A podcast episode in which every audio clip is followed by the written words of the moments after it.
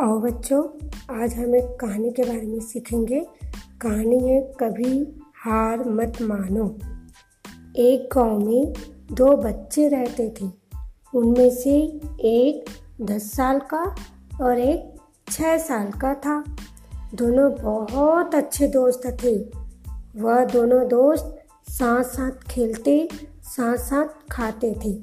एक दिन वह दोनों दोस्त खेलते हुए गाँव से थोड़ा दूर चले गए और उनमें से बड़ा वाला दोस्त जो दस साल का था, वह कुएँ में गिर गया और ज़ोर ज़ोर से चिल्लाने लग गया क्योंकि उसे तैरना नहीं आता था।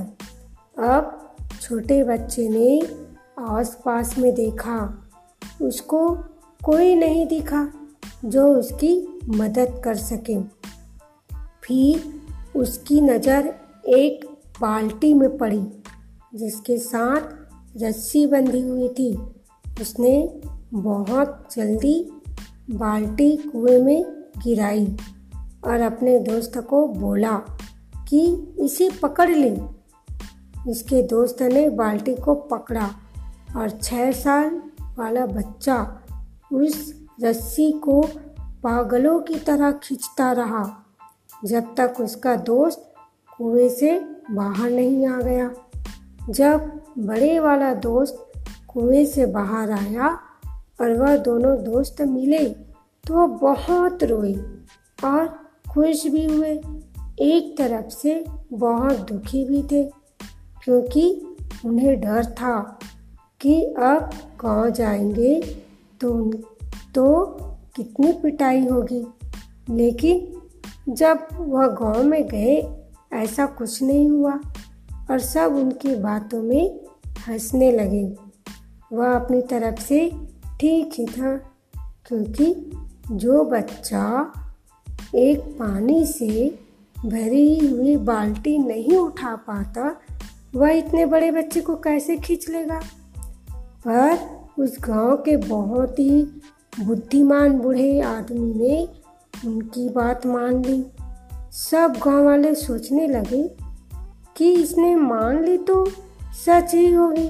सारे गाँव वाले इकट्ठे होकर उस बुज़ुर्ग व्यक्ति के पास गए और पूछने लगे, यह कैसे?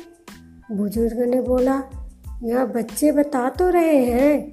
कैसे यह बच्चे ने दूसरे बच्चे को बचाया? सब सोचने लगे। फिर बुज़ुर्ग आदमी ने बोला क्योंकि वह उसे कोई बोलने वाला नहीं था कि तू यार नहीं कर सकता। तो ये रही कभी हार हार मत मानो की कहानी। तो हमें इस कहानी से यही सीख मिलती है कि हमें कभी भी हार नहीं मानना चाहिए। दूसरों की फालतू बातों में मत पड़ो।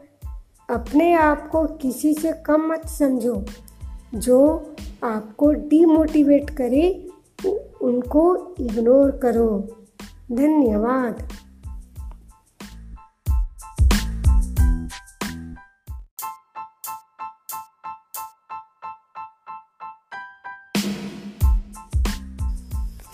बच्चों, आज हम कभी हार मत मानो की कहानी के बारे में कुछ नया सीखेंगे। एक गाँव में दो बच्चे रहते थे। उनमें से एक दस साल का और एक छः साल का था। दोनों बहुत अच्छे दोस्त थे। वह दोनों दोस्त साथ साथ खेलते थे और साथ साथ खाते थे। एक दिन वह दोनों दोस्त खेलते हुए गाँव से थोड़ा दूर चले गए और उनमें से बड़ा वाला दोस्त जो दस साल का था, वह कुएँ में गिर गया और ज़ोर ज़ोर से चिल्लाने लग गया क्योंकि उसे तैरना नहीं आता था। अब छोटे बच्चों, बच्चे ने अपने आसपास में देखा, उसको कोई नहीं दिखा जो उसकी मदद कर सके। फिर उसकी नज़र एक बाल्टी में पड़ी, जिसके साथ रस्सी बंधी हुई थी। उसने बहुत जल्दी बाल्टी कुएँ में गिराई और अपने दोस्त को बोला, कि इसे पकड़ ले। उसके दोस्त ने बाल्टी को पकड़ा और छः साल छः साल वाला बच्चा उस रस्सी को पागलों की तरह खींचता रहा, जब तक उसका दोस्त कुएँ से बाहर नहीं आ गया। जब बड़े वाला दोस्त कुएँ से बाहर आया और वह दोनों दोस्त मिले तो वह बहुत रोए और खुश भी हुए। एक तरफ़ से बहुत दुखी भी थे, क्योंकि उन्हें डर था कि अब गाँव जाएँगे तो कितनी पिटाई होगी। लेकिन जब वह गाँव में गए, ऐसा कुछ नहीं हुआ और सब उनकी बातों में हंसने लगे। वह अपनी तरफ़ से ठीक ही थी। क्योंकि जो बच्चा एक पानी से भरी हुई बाल्टी नहीं उठा पाता, वह इतने बड़े बच्चे को कैसे खींच लेगा? पर उस गाँव के बहुत ही बुद्धिमान बूढ़े आदमी ने उनकी बात मान ली।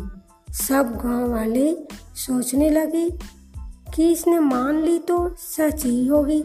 सारे गाँव वाले इकट्ठे होकर उस बुज़ुर्ग व्यक्ति के पास गए और पूछने लगे, यह कैसे?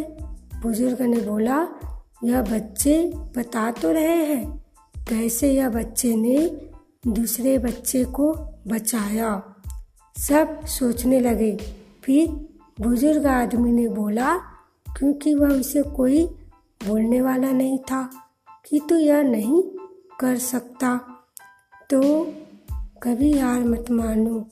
से हमें यही सीख मिलती है कि हमें कभी हार नहीं माननी चाहिए। दूसरों की फालतू बातों में मत पड़ो। अपने आप को किसी से कम मत समझो।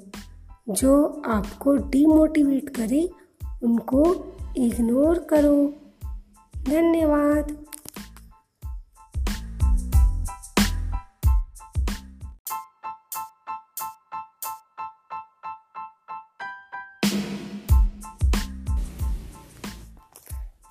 बच्चों, आज हम तौसिया का सपना के कहानी के बारे में जानेंगे। एक दिन तो तोशिया ने सपना देखा। तोशिया बहुत सपने देखती है। वह उठकर सपनों के बारे में बात भी करती है। तोशिया को सपना आया कि दुनिया के सारे रंग उड़ गए हैं। कहीं कोई रंग नहीं बचा। उसने देखा कि सब कुछ सफ़ेद सफ़ेद हो गया है। तुलसिया उठी और सपने को याद करने लगी। वह एकदम से घबरा गई। तुलसिया सोचने लगी कि क्या सचमुच रंग गायब हो गए हैं। तुलसिया रसोई में गई। वहाँ बहुत सारे रंग बिरंगे मसाले रखे हुए थे। लाल मिर्च, जीरा, हल्दी धनिया, मेथी। तुलसिया उठकर बाहर बगीचे में गई। वहाँ रंग बिरंगे फूल खिले हुए थे। गेंदा, चमेली, सदाबहार, गुलाब, सूरजमुखी। तुलसिया ने देखा कि उसके कपड़ों में रंग है। मम्मी, पापा के कपड़ों में भी रंग है। घर में भी खूब सारे रंग दिख रहे थे। तुलसिया मम्मी के साथ बाज़ार चल पड़ी। वहाँ खूब सारी रंग बिरंगी सब्ज़ियाँ थीं। गाजर, बैंगन, टमाटर, सेब, मटर। बाज़ार में पतंग की दुकान भी थी। दुकान में खूब सारी रंग बिरंगी पतंगे थी। काली, पीली, नीली, हरी, नारंगी। मम्मी चुन्नी की दुकान पर गई। वहाँ खूब सारी रंग बिरंगी चुन्नियाँ थी। गुलाबी, बैंगनी, फिरोजी, आसमानी भूरी बाज़ार में गुब्बे वाला, गुब्बारे वाला खड़ा हुआ था। उसके पास खूब सारे रंग बिरंगे गुब्बारे थे। नीले, पीले, हरे, लाल, गुलाबी। तोशिया ने खूब सारे रंग देखे। वह खुश हो गई कि रंग गायब नहीं हुए हैं। वह रंगों को गिनने लगी।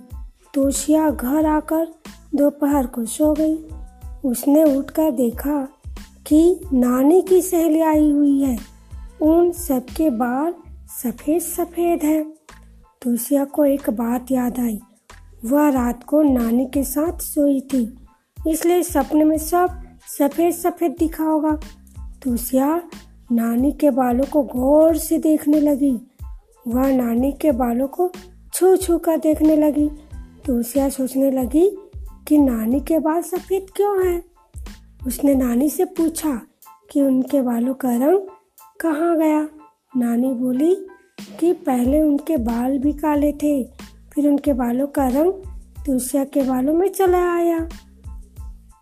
धन्यवाद।